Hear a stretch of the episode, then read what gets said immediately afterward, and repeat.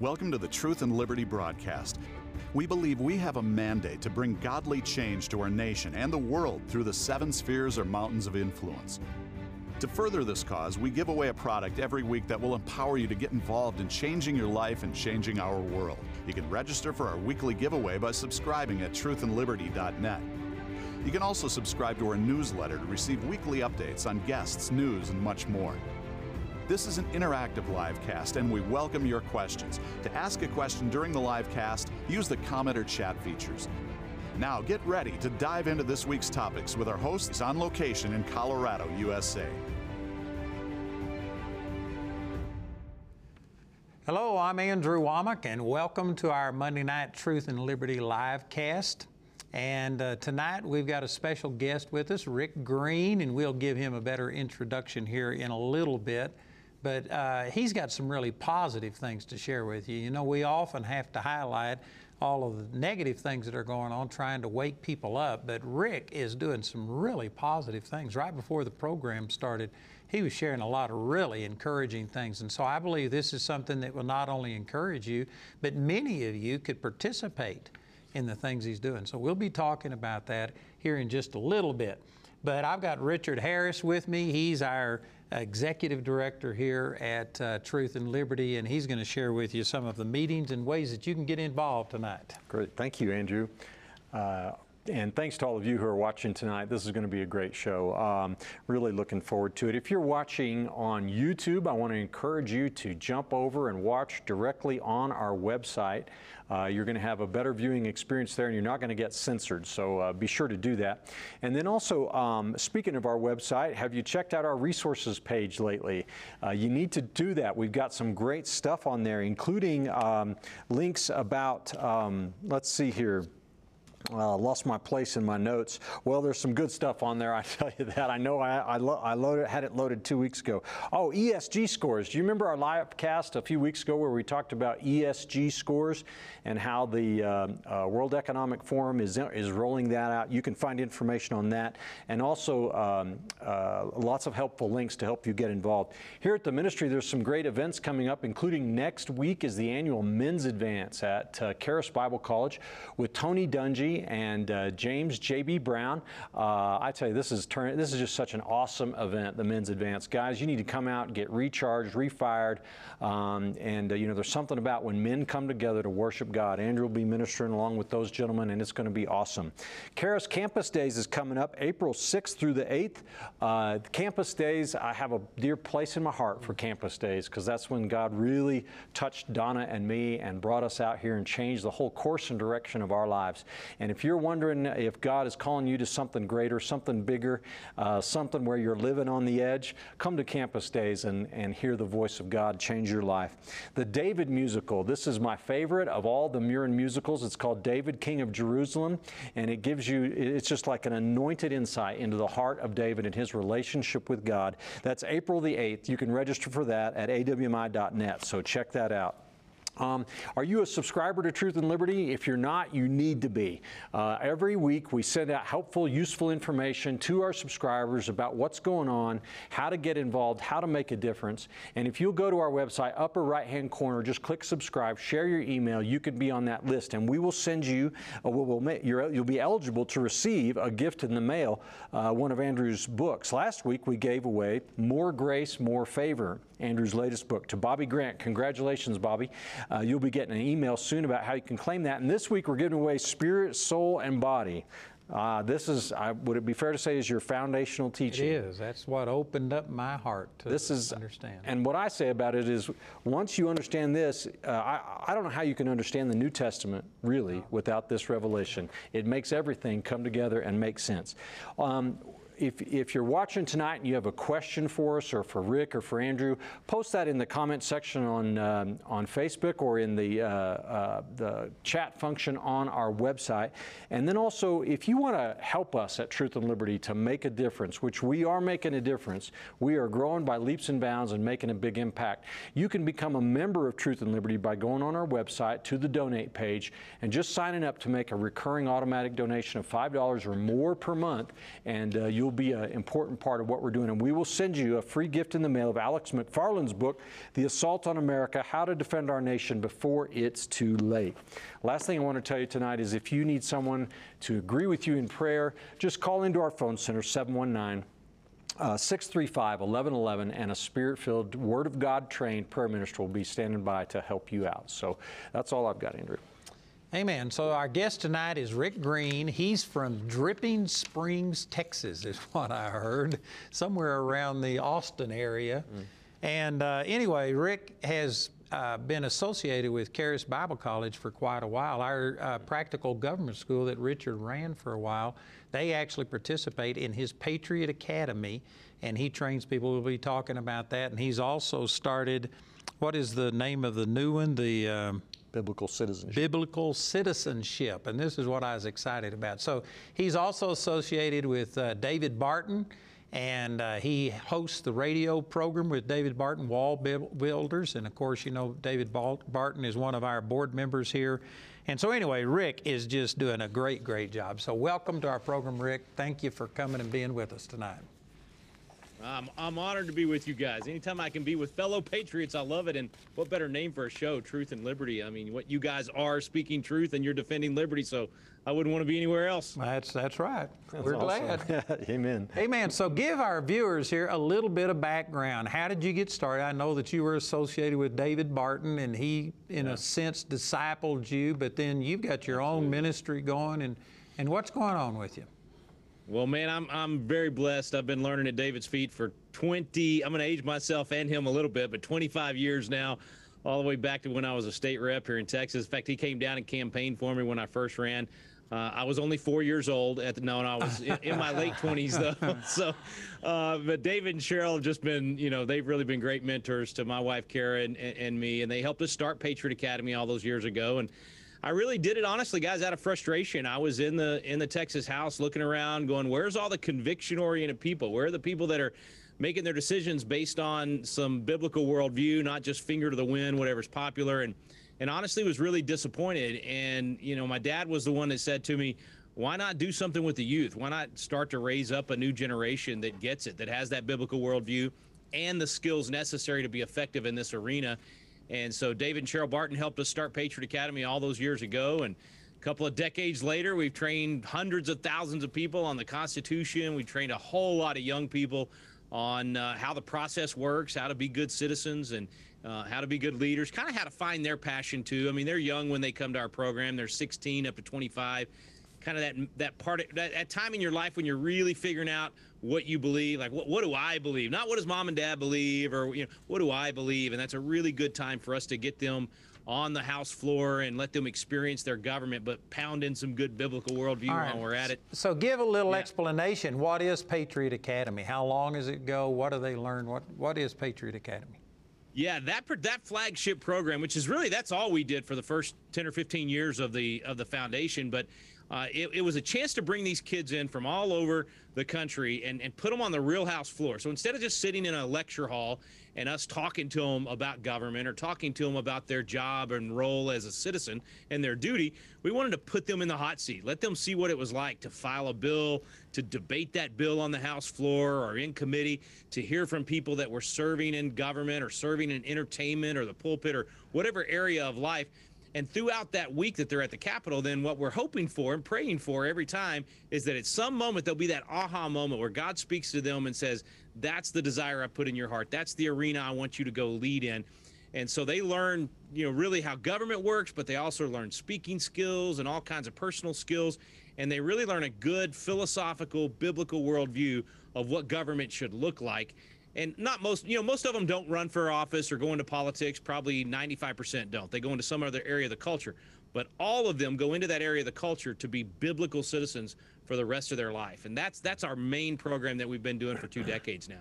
So do they just get all this by observation in the house, or do you actually sit there and have classroom time that you teach them things and what's what what else? Yeah, both. So we'll do the you know we'll do the lectures where we do actually have a kind of an interactive format for them to learn. I, I actually take them uh, basically into a you know a, a, an experiment where they're designing government from scratch, and and and and we say, okay, look, everything's everything's falling apart, and you've got to start over. How would you design it? And it's amazing, guys. Every time, by the time we're done, they have designed the exact United States system that we have. So they, in other words, when I tell them or ask them, what freedoms would you want to have enshrined in this Constitution we're going to do? By the time it's over, they've all talked about the Second Amendment. They've all talked about freedom of religion. And when we get done, I say, guess what?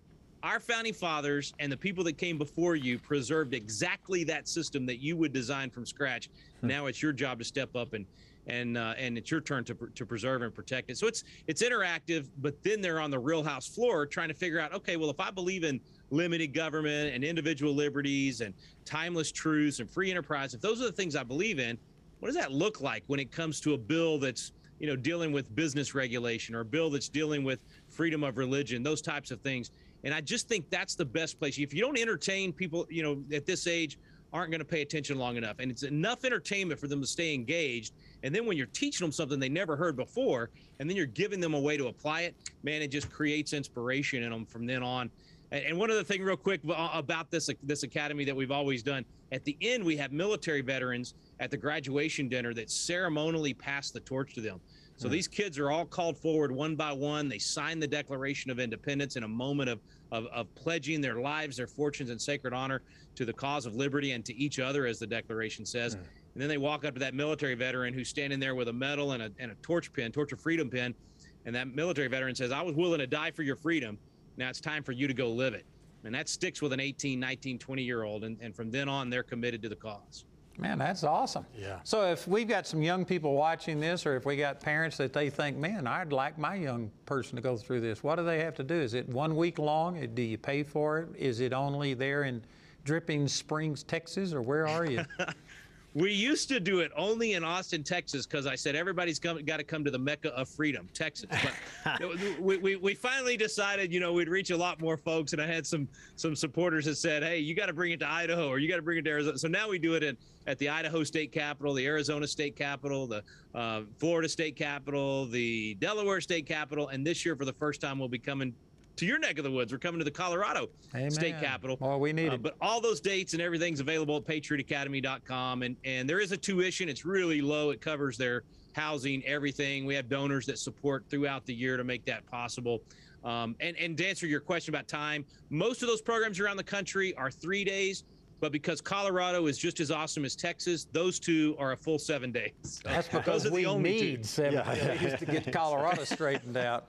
But it's changing. It's changing. Truth and liberty. Yeah. God is using truth and liberty. And David Barton has been here, what did you say, five different meetings yeah. in the last three weeks. Mm-hmm. And we're meeting with pastors and we're seeing this state turn around. We're yeah. seeing things change. Good. So yeah, awesome. we had flipped a bunch of school boards last fall, and uh, there's momentum building. I'm i think we had what 78 candidates that we supported that were elected in 2021. Yeah, that we we put on a on a nonpartisan voter guide, and uh, I tell you, it was awesome. But, That's really good. Well, and Rick, this Patriot Academy, you, you do it uh, at the Practical Government School at Charis Bible College, and yes. one of the things I like to watch is these students uh, stand up and do role play as legislators, right? Can you comment on that? Is that part of the program that you do? It is, yeah. We do that at the state capitals too. But the cool thing about what you guys do is by the time we're there and we do that simulation with them, that legislative simulation, y'all have poured so much into them. They're ready for some of that to come out, right? And to be practically applied in the legislative process. So it's really neat to watch that happen. Um, and and I think everybody should experience that. They should they should experience what it's like to have to debate a bill, defend the principle behind what you're doing. Why is it the proper role of government to deal with that particular issue? All of those things. And so it's it's really nice to be kind of in the hot seat, if you will, uh, of a legislator and realize you're going to have people pulling at you from all directions. And do you have the courage to stand for truth? even if it's not popular because even in these programs sometimes i mean it's fun to watch these students have to figure out wait a minute do i eh, do i believe this strongly enough that i'm willing to be ridiculed for it or be hmm. disliked mm. for it or even have to vote against someone that I like. That's one of the hard lessons for legislators, you know, because they're so chummy and everything and they don't want to hurt each other's feelings. It's like you sometimes have, you, you know, not sometimes, you always vote based on principle, yeah. not based on party and not based on whether or not that might be your friend that's offering a bad idea. And that's a hard lesson to learn sometimes. And also, you've now started the biblical citizenship amongst everything else that you're doing. Tell us about that. Yeah, this one kind of started by accident, honestly. You know, David Barton and I did this Constitution class years ago. I taught the, the the core of the Constitution part in Independence Hall, where the Constitution and the Declaration were done, and and then we went into David's library, and he pulled all the stuff off the shelf, just like y'all do with him, and and was teaching from that, and we made a, some videos of that, and, and and people started taking that and the workbooks and doing almost like a Sunday school class with it, and they get people either in their home or at their church to walk through it and we found out, I mean, it was really taken off around the country. And so we said, you know what, we need to kind of harness that and train people how to do that. So we repackaged it as biblical citizenship in modern America, added a whole lot of new interviews. Kirk Cameron actually does his his monument thing. You see the monument behind me. Uh, if you've been to the monument to the forefathers in Massachusetts, it's got this wonderful, wonderful design that basically walks you through why faith and morality are absolutely necessary for the security of our nation, for the law, and all of those things to work. You got to have faith and morality.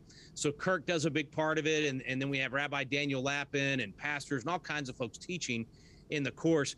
And I, I got to tell you guys, there there are people right now that have given up on America. There are a lot of people that have mm-hmm. decided it's all over, it's gone, it's too far gone. And I challenge them: come do this class, go through this eight-week class, and find hope for the nation. Find hope for this system. The principles of liberty are not what has failed us. It's it's the leaders that moved away from those principles. God's law does not change. The laws of nature and nature's God don't change. The principles of liberty don't change. And when you look out there and you see all this negative stuff going on and you see all these bad results in the culture, you got to know those bad results are the direct response to bad policies. And bad policies come from bad leaders. We don't have to despair when we see the bad results. We just have to kind of follow that line and go, oh, well, if we change the leaders and we change the principles and we put the good principles back in, how many times do we see that in the Old Testament, right? If they do it God's mm-hmm. way, good results. Yeah. If you ignore God's way and do it your own way, bad results. And that's what this course shows people is that in America, biblical citizenship is what it's going to take to turn this thing around. So if anybody out there is kind of given up on the system or thinking the principles don't work anymore, the Constitution is broken and doesn't work anymore, the system works, but we have to work the system. We have to be salt and light. And this course, Biblical Citizenship, teaches you how to do that. So we've got a thing on our screen about for more information, you can go to biblicalcitizenship.com. So you mentioned that it was an eight eight week course. How does this work? Is there a charge to it, and uh, how, do, how does it? What happens when you go to this? Where do you yeah, have to go to free. We we give it away. You can host the class for free. If you want to sign up at, at our website today, you can become a biblical citizenship coach or what we call a constitution coach. And you can host it in your home, in your living room. You can host it at your church. You get a free broadcast license to do that. Everybody that signs up gets a, access to a digital workbook. So they can do it on their phone or an iPad or their computer and go through the whole course. Um, and, and I'll tell you guys, we've seen – uh, thousands of churches and people do this in, in their communities and seen incredible results. We're up to 12,000 Constitution coaches now.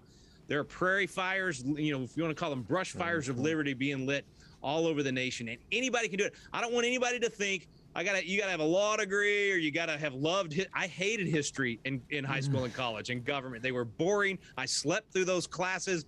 This is the David Barton way. It's fun, it's entertaining when when somebody finally gave me a cassette tape of David Barton for the first time, and I listened to that, and now everybody knows how old I am when I talk about a cassette tape. But uh, history came to life. It was like I could see history through the eyes of the people that lived it. It changed it for me big time, and that's how we do these courses. So they're the only Constitution courses you'll actually stay awake for. You'll be inspired, and you can get all your friends and family and do it at your home or at your church, wherever you want to do it.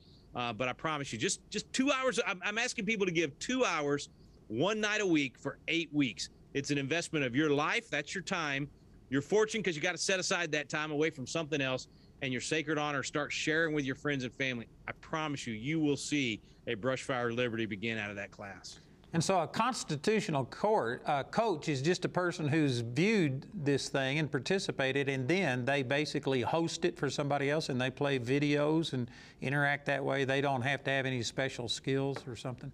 That's it. If you can just blow the whistle, it's start time. You know, hit play on the DVD player. you're the coach. That's it. And and and I always tell our coaches, I'm like, if you haven't had time to watch the class yet, don't worry about it. Go ahead and invite people over, and you watch with them.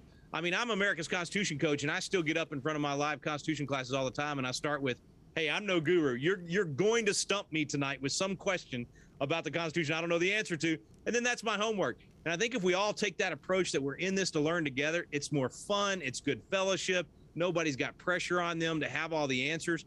I mean, we get that from that iron sharpening iron. We sharpen each other's countenance. Uh, and it's a fun time too. I mean, again, I, I, have, I always, I know I've already said it. I got to stress it again.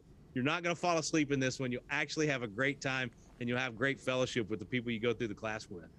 So you've mentioned that you got 12,000 of these constitutional uh, coaches. So what is your vision for this? Where do you think this is going? What kind of impact are you expecting? Well, if we keep growing at the rate we are, and in my prayer every day, I ask the Lord to give us 5 million people to go through this course before the next presidential election. If we keep going at the rate we're going and the growth we've had the last two or three years, that's what we're going to reach. And to do that, we're going to need about 40,000 Constitution coaches. So to grow by another 400% from where we are right now will get us there. Um, so I encourage people to go sign up, tell your friends and family about it. And, and, and one one fun thing too, guys, is you can do the class just like what we're doing right now. You can get online and play the video with your friends and family from around the country. If you want to have folks from uh, all the way across the nation join you for the class because the magic really happens after the video's over. When the video finishes and you start talking to your friends and family and people at your church about these things and you realize wow i'm not alone. I've been feeling you know some despair about the country and i realize i'm not the only one that realizes we've got real challenges but then you realize there's hope we can turn this thing around to Lord tarries. He's not done with America yet. If we'll bring those principles back, and then we give you real action steps, things you can do to make a difference. that's another thing we want to do is plug them into Truth and Liberty, get them involved with you guys as well, because y'all do a lot of boots on the ground stuff beyond what we do with the class, and we want people to be a part of that as well. The voter guides, being involved at your church. Most people have no idea who they're going to vote for when they show up. They might know governor, they might know president, but then they go get down to that ballot and they're totally at a loss for who to vote for. So mm-hmm. getting voter guides in the hands of your friends and family, educating and getting pastors to host these classes and, and, and give people hope at their church. There's so much, everybody can do something. And we give them a lot of options on, on how to do that. Anybody can do this. Anybody can be a part of making a difference for our country right now.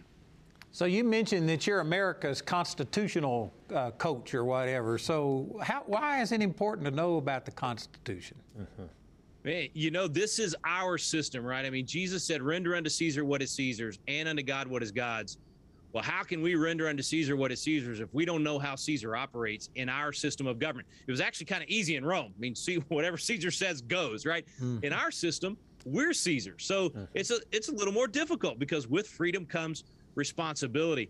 And, and I think for us to not know how our system works is a dereliction of duty. It, it's like being that wicked and slothful servant that was given the talent and buried it. We've been given this talent of freedom, this wonderful gift.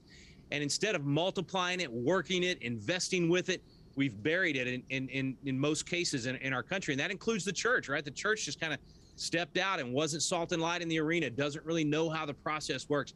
That's changing thanks to you guys and so many other ministries out there that are now stepping into the fold and being involved. And I'll say this I think we're in the mess we're in. I think the worst pandemic is a pandemic of biblical and Absolutely. civic ignorance. It's Absolutely. just simply not knowing how our system works. It's a knowing fear, how God said to it's a fear-demic yeah. more than a mm. pandemic. Yes. yeah. Yes. And it's intimidating. It. I just got back from a flight and the lady got on there and she said, you have to wear your mask. This mask has to be up in between sips, in between bites. We will tell uh, you once, and if you're polite, we might tell you twice, but if we have to tell you twice, we're kicking you off this airplane. We've got every bit of information, wow. your name, address, everything, and you uh, will be banned forever. And I mean, it was like Nazis. My gosh. And that was recent, you said? That was uh, Saturday, two days ago. Makes me want to so, never so travel. For the, yeah, for the State of the Union, you know, the, the science changed just in time for them yeah. to take off their masks and hug and kiss on each other and, and be all close but we still need to wear them. I'm, I'm flying out tomorrow, and you just you just depressed me, man. I was hoping they would be lighter on me tomorrow. Well, I, sounds like they might be worse. I tell you what, and they I, are. They're like mass Nazis. Yeah, I came are. back from Cancun, and if I could have driven back, I would have. I mean, it was that I, bad. Wow. I've only been thrown off of one flight. I will say, only one, only one, oh, and that oh. was back when I had my Trump 2020 mask. I think that's why she threw me off. But, oh, uh, really? Oh, wow. Yeah. Oh, it was. it was bad. I try to play the game now. I can tell you this I have scientifically proven that you can eat in uh, you can make one bag of chocolate covered pomegranates last however long the flight is. There you go. Just go. so you know. There you go. you were talking about the Constitution. Tell them what you heard this guy say this Oh, you, last week. yeah, you might have seen those uh, that headline, Rick. But uh, there was a guy on the View last week that, or maybe earlier this week, or last week said the Constitution is trash, and said he could write a better Constitution with a tweet. Uh, and went on to talk about how the founders were slave owners and racists, and it was all done for white people. Man, I, I was. That's the one that got me so angry. I was like, that's the height of ignorance and arrogance mixed together. That is either pure evil or pure ignorance, one Yeah. of the two, or a mixture of the two. Yeah. yeah, that's what I was thinking, Andrew. A co- co- combination of both. Uh, you know, I, I just get, I get, I do get angry. I get righteously angry at, at, at those kind of things happening and people saying those kind of things. And and you know what our challenge is? People say stuff like that, and for too long we weren't equipped to respond back. You know, Tim Barton does this great response to all those lies about who we are as a nation in, in biblical citizenship. It's our second week, and he does this amazing presentation. I mean, I, I when first time I saw him give this thing, my jaw was on the ground the same way the first time I mm. heard David Barton talk about the faith of the founders.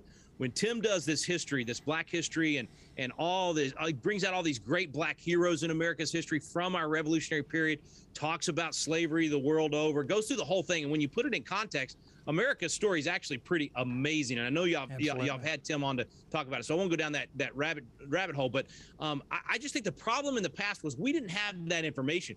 And I was just reading in Judges. I'm taking people through the Founders Bible this year, you know, one day at a time to read through the whole thing. And we were just, I was just reading in Judges. I, I'm never going to say this name right, and y'all have to correct me on this, but I couldn't even spell it for you. But it's Jephthah, or how, however he says his name. And and he's the one that that Yeah. when the other king, when this king told him, you guys are going to pay because the children of Israel did this and did that. He goes, no, no, no. Let me recite for you exactly what Yeah. the children of Israel did. That's it blew me away.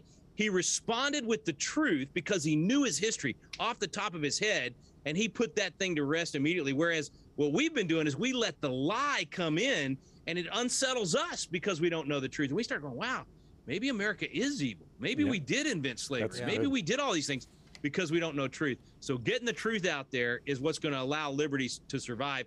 I think we're turning a corner on that. I think enough people are starting to say, I want to know what really happened here. And we got enough opportunities to speak that truth. We can change it. But man, that just struck me just the other day when I was reading that in Judges. That's been uh, that that's been what we've been missing is that immediate response to say, no, here's the truth on that. Yeah, and I was just reading in 1 Kings chapter 18 where Ahab came to Elijah and he says, Are you the one that has troubled Israel? And he said, No, hmm. I'm not the one that's troubled Israel. It's you and your ungodliness. And that mm-hmm. people today, you know, we just saw some conservatives elected right here in Woodland Park, Colorado on the school board, and they're beginning to make some sweeping changes and they're doing some things. And in the newspaper, they're saying these conservatives are interjecting their politics into our education, and they're making it like we're the bad guys. They're the ones that introduced all their woke, critical race, right. cancel. Uh, LGBT. uh, yeah, all that stuff, and and they're the ones that are troubling everything. So that's a That's really kind great of like, point. that, you know, if Barton were here, he would do, do this story because that's kind of like Nehemiah, right? I mean, when he's rebuilding the wall, what happens? Boy, they start lying about him. They start going back back and spreading rumors. They start attacking him with all these lies. And uh, he he wasn't having any of it. He stood up, and I, and, you know, let's uh, let's be praying for all. There's so many good people that got elected in this last cycle, and they're going to come under attack, no doubt about it, because Yep. they're standing up for truth. So we got to pray for them to have courage, to be bold as lions, to to to, to stand for truth. Because it's hard. I mean, I've been in the legislature, I've been in those hot seats. You got all this pressure coming at you from every direction, and too often we as, as Christians and people that do pay attention to politics, too often we don't call the good guys and thank them for doing the right thing. We only call when people do the wrong thing. And so I really encourage everybody call those school board members, call people in your local community that are doing the right thing and say, "Hey, I want to thank you." Maybe it's a state rep that filed a good pro-life bill, maybe it didn't even pass. But you can call them and say, "Man, thanks for standing for truth. I really appreciate you doing what you're doing and I'm going to be be praying for you." They're going to need it the, the the fight's going to be tough for the next couple of years, I think. So you've been a representative. Let me ask you this: If you were to call your representative, you probably wouldn't get him. You'd have to leave a message or do something. Does that impact them? Do they hear about that? It does, you know, and it, and it depends. In some states, it's, it's a small, you know, your district is pretty small, and you might even have a state rep answer the phone. But most places now, the districts have, have, have gotten a, a lot bigger. You know, we kind of we kind of go on a rule of about 20. If a rep gets, you know, 20 communications on the same subject, they really perk up about that. But if you're calling to say, "Hey, I'm praying for you," or "Thank you for doing uh, this," or working on that, I promise you that that staff person, that admin person, is going to get that note and that message to the member because they just don't get that very often. Almost everybody that calls either wants something, they're telling you, you better vote for this or I'm coming after you, or they're chewing you out because you didn't vote the way they wanted to. When you call with some love and appreciation for the things that they did, that's going to get through to them. And then it's going to mean more the next session when you call and say, "Hey, would you please consider voting for that heartbeat bill or would you please consider vote whatever whatever it might be." Build that relationship with those legislators. It really helps down the road. And you know, uh, our representative, U.S. Uh, House representative, is Doug Lamborn, and we have the privilege of knowing him personally, yeah. and and he's spoken at our school and has done different things. But uh, not everybody has that kind of a connection, and I think sometimes they just wonder about is it going to do any good. Mm-hmm. And I remember David yeah. Barton saying when he was on my TV program that the number one complaint that legislatures told him was that people would help them get elected and then they'd never hear from them again. But they hear all of the criticism. So, yeah. so that, yeah. that's so right to what you're saying. Yeah. Yeah. Well, Rick, I, uh, the, the, the biblical citizenship. I love the name on that. I love it because a lot of pastors are out there and they, uh, you know, they think like they're not supposed to talk about politics. They're not supposed to get involved. But this is a way where people in the church can maybe go to their pastor and say, "Hey, pastor, there's this awesome course on biblical citizenship.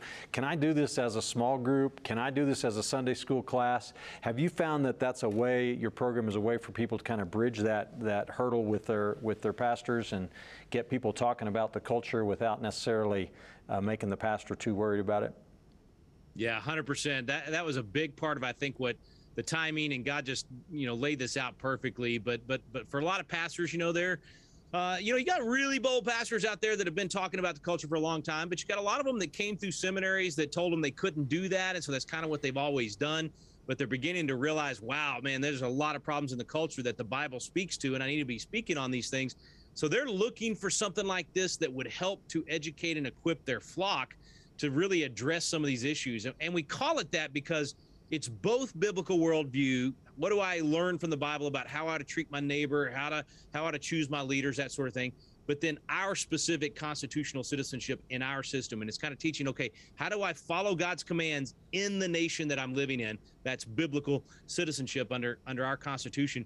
And Richard, we've also got we've got a, a page at our website, Patriot Academy, for you to send specifically to your pastor. I can't remember the URL hmm. on it, but if you go to go to Patriot Academy and, and follow the biblical citizenship links, you'll get there. But we did a page where a lot of pastors that have been having the class just kind of tell their story. And I mean, some of these pastors started their class, and I'm not kidding you, four or 500 people showed up. They had to go to overflow rooms. Wow. People are hungry wow. for this information. That's awesome. Uh, so that title itself, I think, helps to capture that need that people are looking for. We call it biblical citizenship in modern America and uh, that that website I think will help because um, a lot of the pastors, you know, they should be protecting their flock, of course, and and they're much more open now to something like this to help teach that, and it's not done from any particular partisan perspective or or even denominational perspective. It's literally just what does the Bible say about how you should form your societies and treat your neighbors and and set up your government, and how did our founding fathers follow that model, and what can we do now inside that model to protect that biblical system that our founders gave us. Well, you know, Richard mentioned about uh, pastors saying they shouldn't get involved in politics. But when you're talking about abortion, that's not politics. You got people in your church that are murdering babies. Mm-hmm. And then you talk about the transgender and you talk about homosexuality and, and even climate control. I believe climate control is nothing but a ruse of the devil. Mm-hmm. You know, climate fluctuates. And I've seen right. graphs, graphs on this thing, and they are attributing this to man made climate change, and they're using this as, I mean, I believe, in my opinion, Opinions are like noses. Everybody's got one, usually has a couple of holes in it. But I believe that the uh, environmentalists and climate change things and their push to get rid of fossil fuels are what's empowered Putin to be able to go in and take over Ukraine. And people are dying, dying. because Christians aren't standing up and countering these things. So it's not politics, it's just standing for truth. Anything that's not Yeah, the just- truth is of the devil. That's right. It's just life, right? And the Bible applies to everything in life. Um, we just happen to live in a system where we're in charge. We are Caesar. And so the Bible speaks to us on, on how to do that appropriately. I, I tell people all the time, you know, I can't imagine you driving away from your church and saying, the pastor was on fire today. That was a great message about how to be a godly husband and father or, or mother and, and wife. And I wish we could apply that when we get home, but there's a separation of church and home. Nobody does that, right? I mean, you, you don't say, true. oh, I That's wish I could really use good. that sermon on work ethic uh, tomorrow at work and, and, and how to treat your employees or your employer. But man, there's a separation of work and church. Nobody does that. Why do we buy into this separation of church and state? The Bible applies to everything, including how we form our societies and our and our government. And you hit it, Andrew. I mean, all those issues you're talking about, those are biblical issues. They're not Yeah. political issues. They're biblical issues, including climate change. That's Romans one. We're worshiping the creation instead of the the creator. creator. Yep. And we're being dishonest about it as well, just like you said. I just made 10 television programs on that very thing today. It was really good. On environment, the oh, environment. need- Well, on Romans chapter 1. Oh, oh, And yeah, that was just yeah. part of it, but that was there.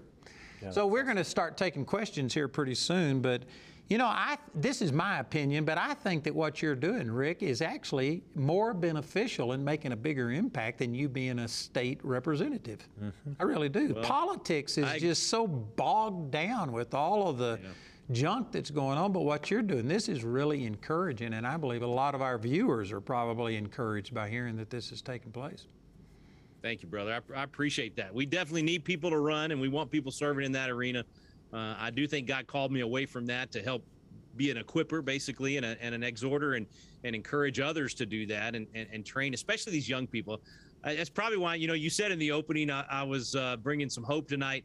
I think I'm biased. I mean, I get to see things most people don't get to see. I get to see all these kids, this remnant that God is raising up. So I've got more hope for the future than most people because I go all over the country and I get to be around this kind of cream of the crop. These kids that God's raising up that are that are passionate, that love God, love His Word, are applying it. So I just I just want to pass that on to everybody and say there's hope. God's raising up a remnant. Don't give up, and our duty doesn't change. So even if we do lose, you know that's the other thing about this. I mean, everybody loves to quote Jeremiah, right? We've all got the coffee mug or the pillow. I know the plans I have for you. Mm-hmm. Where were they going?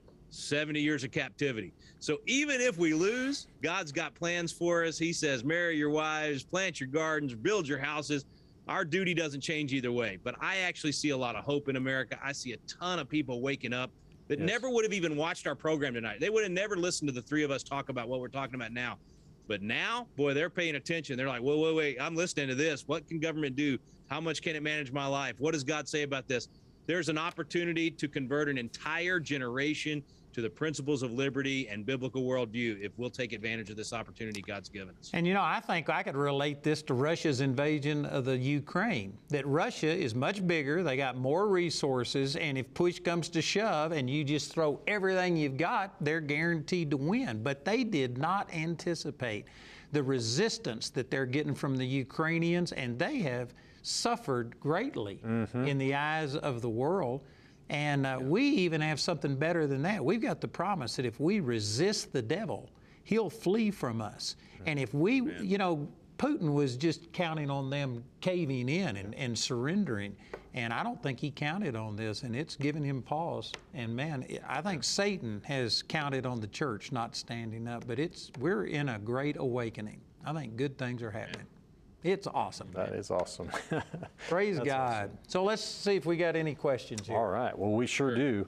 Um, we've got uh, a couple questions here, Rick, on the Convention of States and uh, Yeah. that that movement, and was wondering if you could explain what is that, and do you think that's a good idea or not? Yeah, you know, this came about right at the end of the Constitutional Convention in 1787. They'd done all the work, they'd been at it for months. I mean, they're ready to go home, they're done. And just two days before the, the, the end of the convention, George Mason, Colonel George Mason, gets up and he says, Guys, we, we messed up because we've designed this system, we've created this federal government, and we all know the depravity of man, we know the nature of man. Eventually, the people running the federal government are going to steal power, they're going to expand beyond what we gave them the power to do. And we got to have a way to put them back in the box. And we've set this system up where only the federal government can do a constitutional amendment to put them back in the box. He said that's not going to work. We've got to have a way to do it without them. So that's what where the language went into Article 5 of the Constitution so that the states can be the ones to overrule the federal government without the federal government even having a say. So all of our amendments up to this point, we got 27 of them in the Constitution. All of them were done first in Congress because it's a two-step process. Congress proposes the amendments and then the states ratify the amendments. What Colonel Mason did was he said, when they get out of control, the states need to be able to propose the amendments, and then it can come back to all 50 states for us today. Back then, obviously 13, but it can come back to all the states and they can do the ratification process.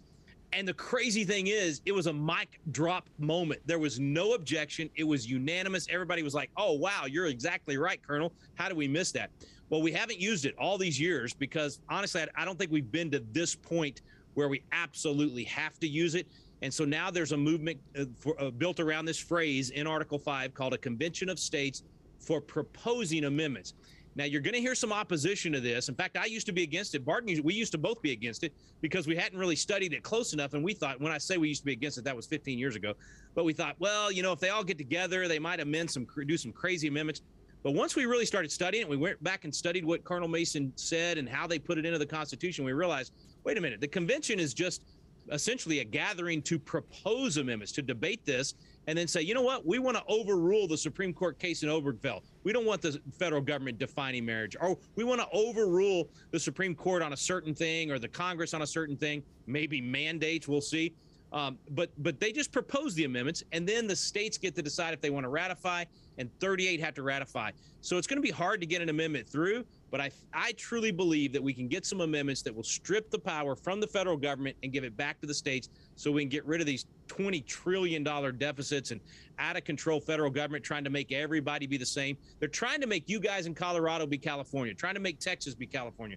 They're trying to make everybody be like San Francisco. And then when a conservative gets elected, they try to make everybody be like Texas or like, you know, that's not the way it's supposed to be. Federalism means each state gets to have its own personality, and the feds only do what they're supposed to do. That is a really long answer to your question. I yeah. apologize for that.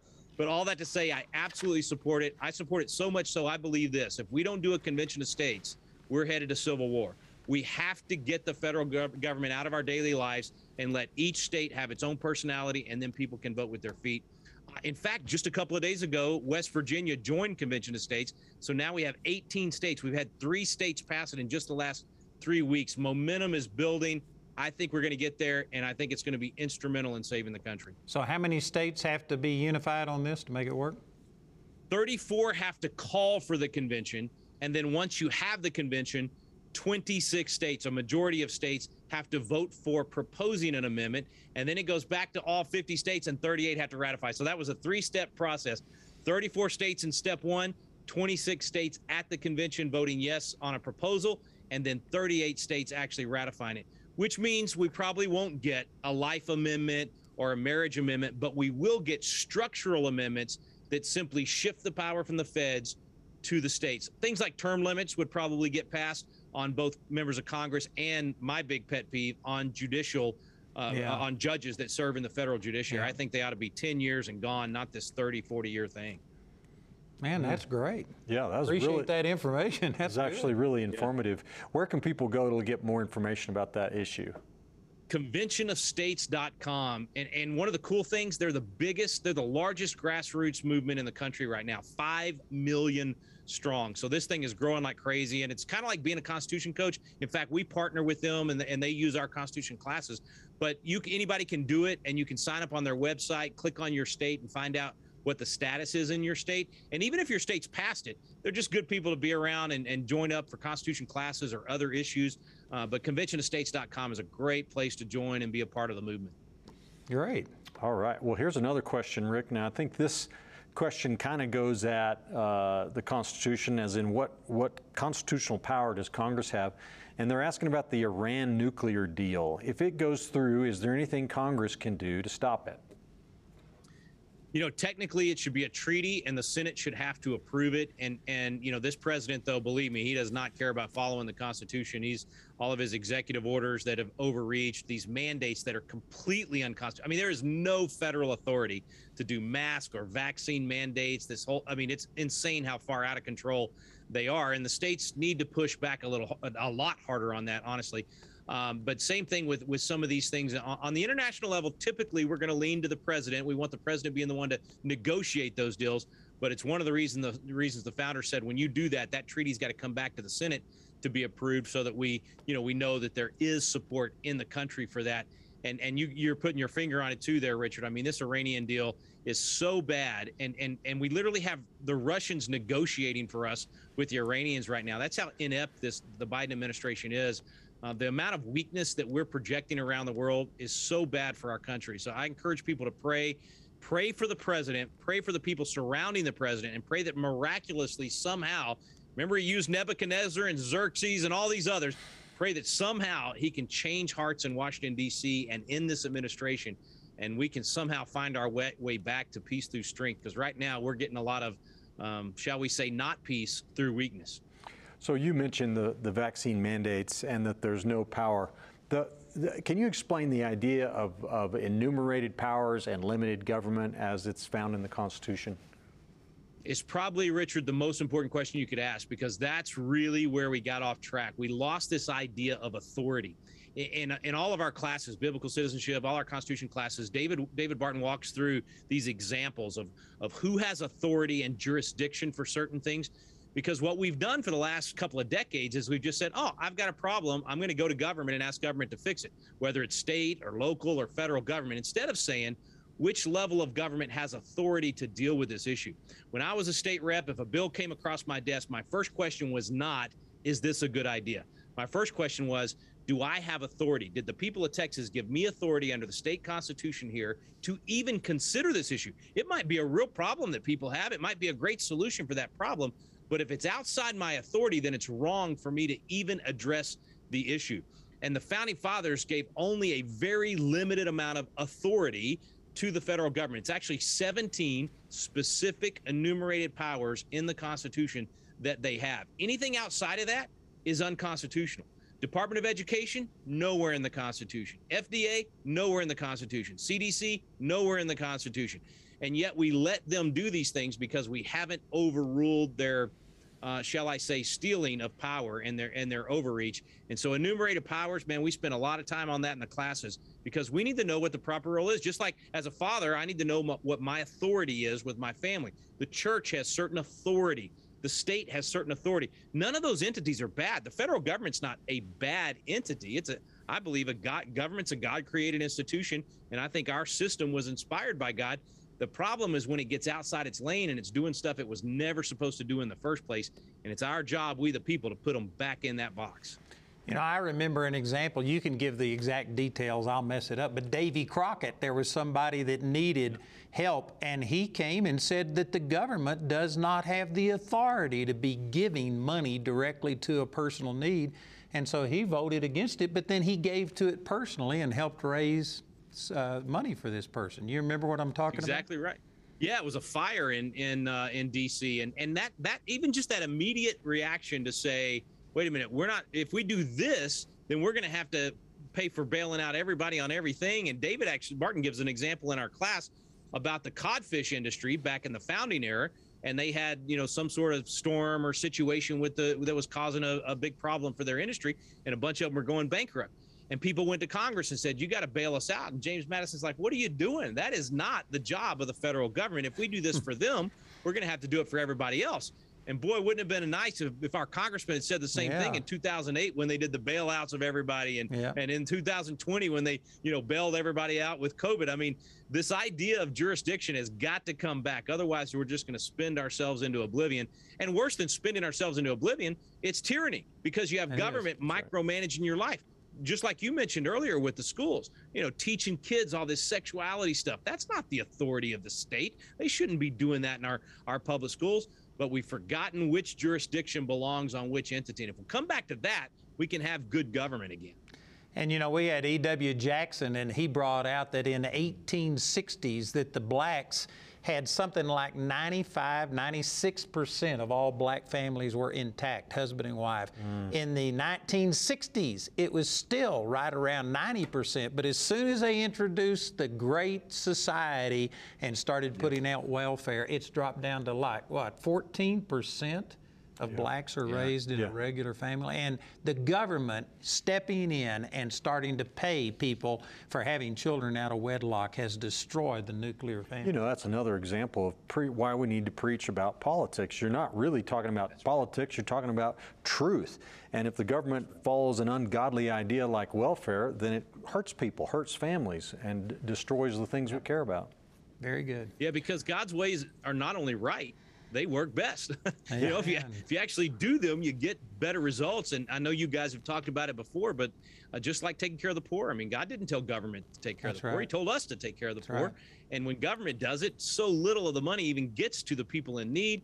When we do it through our churches and through our, our private organizations or individually is even best because you get to help somebody and you and you get to really have much more than just writing a check. You're actually there to hold them accountable. You're actually there to mentor them, bring them to the Lord. I mean, it, it- God's way works best, and I- I just it, it's what's sad is that we've let government basically replace the church and replace God in so many of those ways.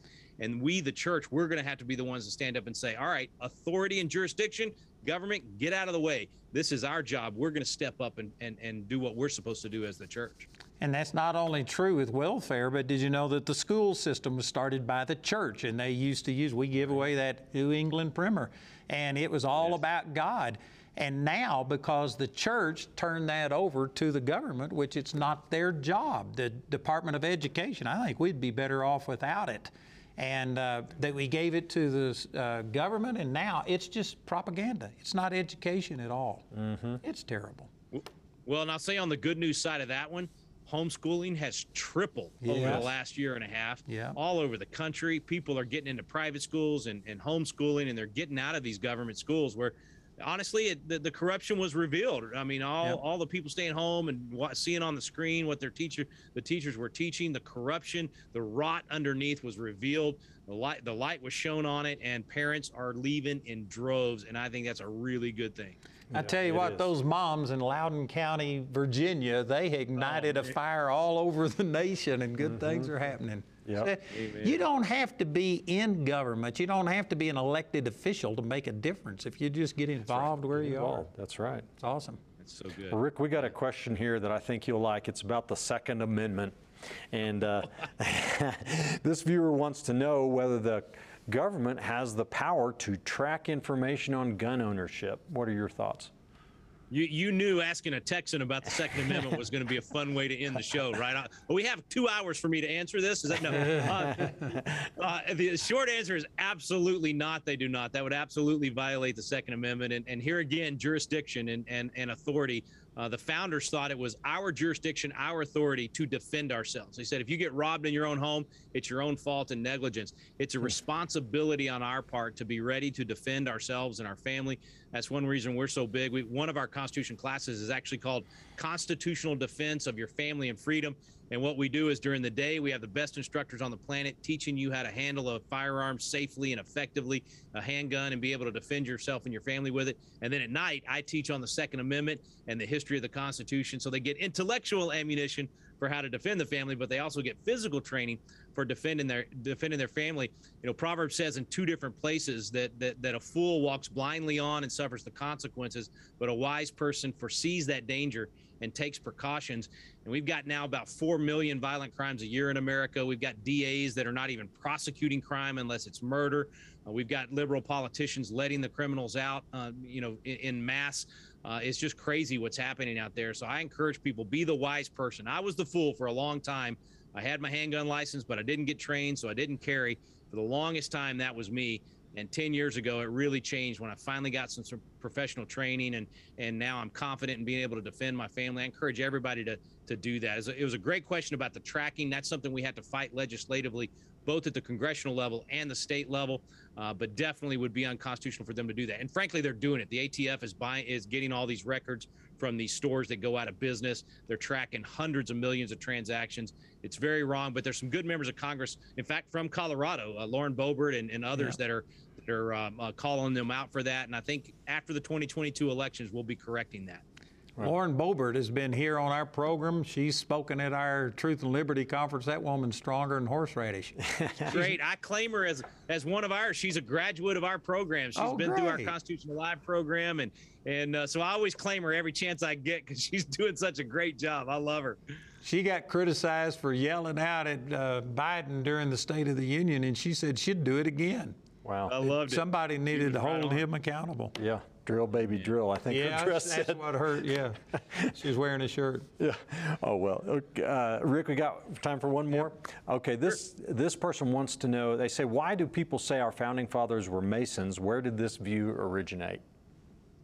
Yeah, a handful of them were, a very small number of them were for a limited uh, period of time. And, and and David's got a whole book on this called Masonry and the Founding Fathers. We, you can get that at wallbuilders.com. It's it's pretty quick read, but it, I'll just tell you in general. Number one, Masonry was very different in the founding era than it is now, and very different than it was under Albert Pike when it became very anti-Christian. So it wasn't anti-Christian here in America when some of the founding fathers were involved, because most people extrapolate from that. Well, if they were Masons, they must have been anti-Christian. It was a very different animal back then, but it was also very few of them. A lot of people see George Washington. There's this painting that goes around of him dressed up in Masonic regalia and doing a ceremony. He never did that stuff. He was a Mason for a short period of time so that he could fraternize with the troops during the war. After that, he never went to lodge. Um, if those folks that have seen National Treasure, when when Charles Carroll, the last surviving founding uh, signer of the Declaration, is on the carriage and he hands down the secret Masonic message to to Nicolas Cage's character and all, all that stuff. None of that never happened. Why? Because Charles Carroll was never even a Mason at all, ever. Anyway, it, there's a lot there, but bottom line, it wasn't what it is today, or even what it was in the 1800s, and, and just a handful of the founders were actually Masons in the first place. Yeah, and I had David Barton explain that same thing on my program, and he said not only was it different, but when it began to start changing, they actually passed laws and outlawed it, and they did away with Masonry for a while by the government, and then it was reorganized, and what we see today is not even the same thing. So there's no comparison. Right. So Yep, it's exactly totally right. In fact, John Quincy Adams was elected on the anti-Mason party when he went to uh, Congress. Yeah. That's amazing. I tell you, every criticism that people are having against our liberties and, and trying to bring up critical race theory and wokeness and all of this kind of stuff, if people knew the truth, what you're teaching, Rick, it would diffuse those things. And our ignorance has empowered these people to do what they're doing. The truth, if we if you turn on the light, it exposes the darkness, and the truth is we just don't know the truth about what we've got. That's right. It's amazing. We're It's just about out of of we're just about out of Yeah. time, but I want you to once again encourage them to uh, join your website. Where is one place that they can go to get all of this information that you've been talking about? Easiest place to go is patriotacademy.com. Patriotacademy.com, and all the programs are there on the website. Thank you so much for having me on, guys. I really enjoyed it. This has been great. Iron sharpening iron. I feel like we've done that tonight. So, do you have a place that they can give and participate in what you're doing? Absolutely. They can do that at the website. You can sponsor a kid to go to Patriot Academy or sponsor a military veteran. We do one just for military veterans so that they can see from inside the belly of the beast. They serve on the Senate floor, and almost all of them leave going, Wow, now I know what I was defending. I really get it. And a lot of them go home and run for office, which is a really Awesome. good thing as well. Mm. Yeah. Well, Rick, thanks for being with us. We're just about out of time. We also want to thank CTN for carrying this on some of their stations. We appreciate you doing that. And of course, we want to thank all of you who watch. We have tens of thousands of people that join us every week for our Truth and Liberty. It's always at 6 p.m. Mountain Time on Monday evenings, and we have guests from all over the world mm-hmm. that have been on here and people that are making a difference. And I believe it's an encouragement to you. Praise God, we're standing up and turning on a light instead of just cursing the darkness. So thank you for joining us. Thank you, Rick, for being with us. God bless you all. bet. And remember, we do this every Monday night. You can go to our website, and we've got a lot of materials there that would be a real blessing for you. So check it out. And God bless you. We'll see you next week. Join us next time for the Truth and Liberty broadcast. Find tonight's episode and related articles and links at truthandliberty.net. Truth and Liberty is viewer supported. If you'd like to help us continue our live casts, you can make a donation at truthandliberty.net